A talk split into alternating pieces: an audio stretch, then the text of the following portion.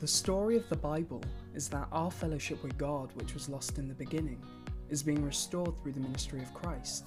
And as Christians, we believe that we can get to know the one true and living God through the pages of His Word.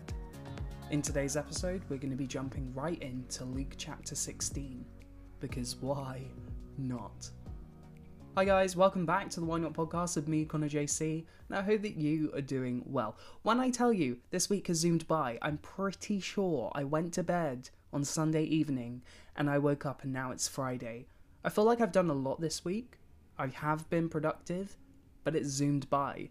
And to make things worse, this Sunday in, in the UK, we are losing an hour of sleep because of daylight saving. So, in the early hours of Sunday morning, the clocks will go forward one hour. That's an hour that I'm never going to be able to get back. but yeah, that is me. I hope that your week has been good. I still don't know what we're going to talk about this weekend, but I've realised that next week will be the end of Lent because next week, next Sunday, is Easter Sunday. So that is super exciting. What are you guys doing for Easter? Do you celebrate Easter? What are the lockdown restrictions like? Are you able to celebrate Easter? But yeah, let me know. But anyway, let's jump right in to Luke chapter 16.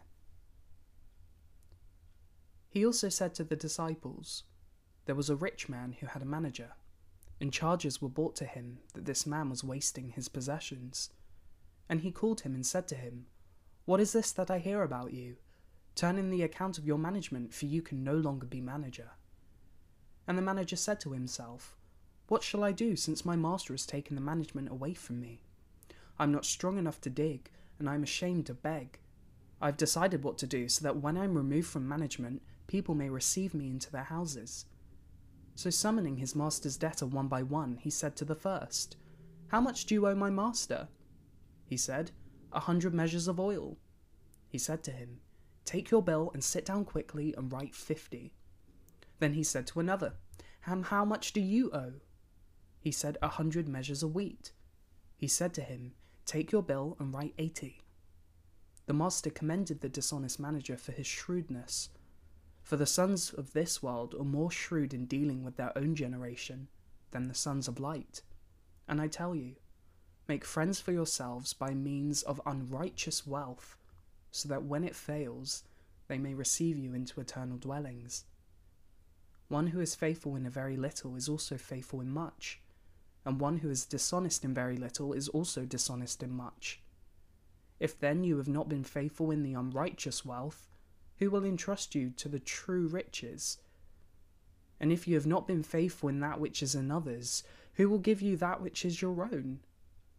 No servant can serve two masters, for either he will hate the one and love the other, or he will be devoted to the one and despise the other. You cannot serve God and money. The Pharisees, who were lovers of money, heard all these things, and they ridiculed him. And he said to them, You are those who justify yourselves before men, but God knows your hearts. For what is exalted among men is an abomination in the sight of God. The law and the prophets were until John. Since then, the good news of the kingdom of God is preached, and everyone forces his way into it. But it is easier for heaven and earth to pass away than for one dot of the law to become void. Everyone who divorces his wife and marries another commits adultery, and he who marries a woman divorced from her husband commits adultery. There was a rich man who was clothed in purple and fine linen and who feasted sumptuously every day. And at his gate was laid a poor man named Lazarus, covered with sores, who desired to be fed with what fell from the rich man's table. Moreover, even the dogs came and licked his sores. The poor man died and was carried by the angels to Abraham's side. The rich man also died and was buried, and in Hades, being in torment, he lifted up his eyes and saw Abraham far off, and Lazarus at his side.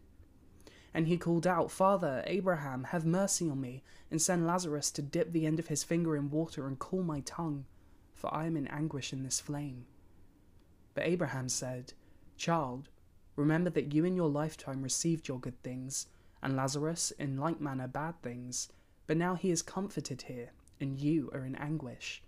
And besides all this, between us and you a great chasm has been fixed, in order that those who would pass from here to you may not be able and none may cross from there to us. And he said, Then I beg you, father, to send him to my father's house, for I have five brothers, so that he may warn them, lest they also come into this place of torment. But Abraham said, They have Moses and the prophets. Let them hear them.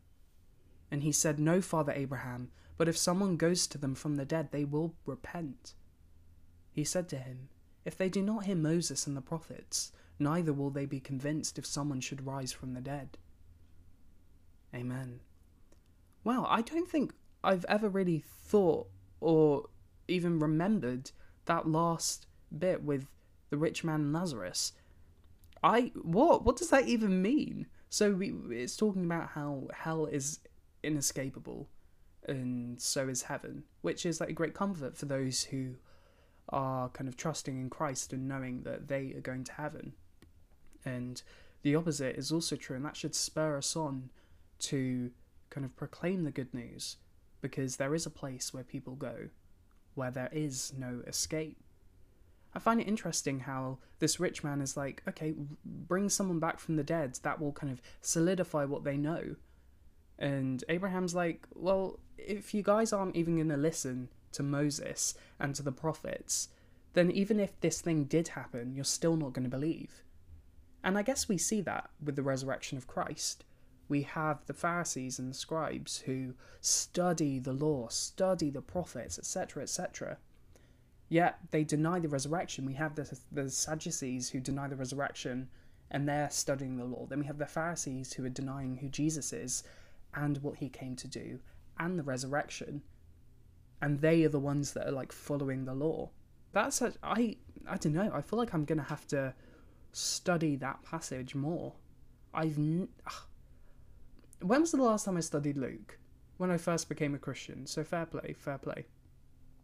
And then the the beginning bit was the first sermon I have actually preached. So the parable of the dishonest manager. So sixteen verses one to nine, and my main point was that we should look to the eternal in the land of the ephemeral.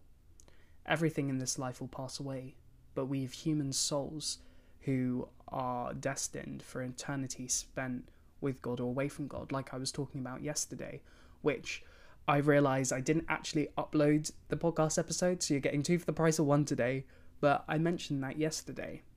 And it's so true. Uh, on earth, we should be investing in things that last. We should be focusing and hoping in things that will last. Because we are going to a place where this world is going to be destroyed and we're going to a whole completely new place. The things of this world will pass, and the only things that will go to the new world are people. So invest in people, build up those friendships that are kind of godly, gospel centered friendships. Uh, pursue evangelism, pursue kind of the proclamation of God's kingdom, God's word, Jesus I hope that that is an encouragement to you. But yeah, I'm I'm that last bit. That one's going to be on my mind for a little bit. I need to figure out what this means. I can't.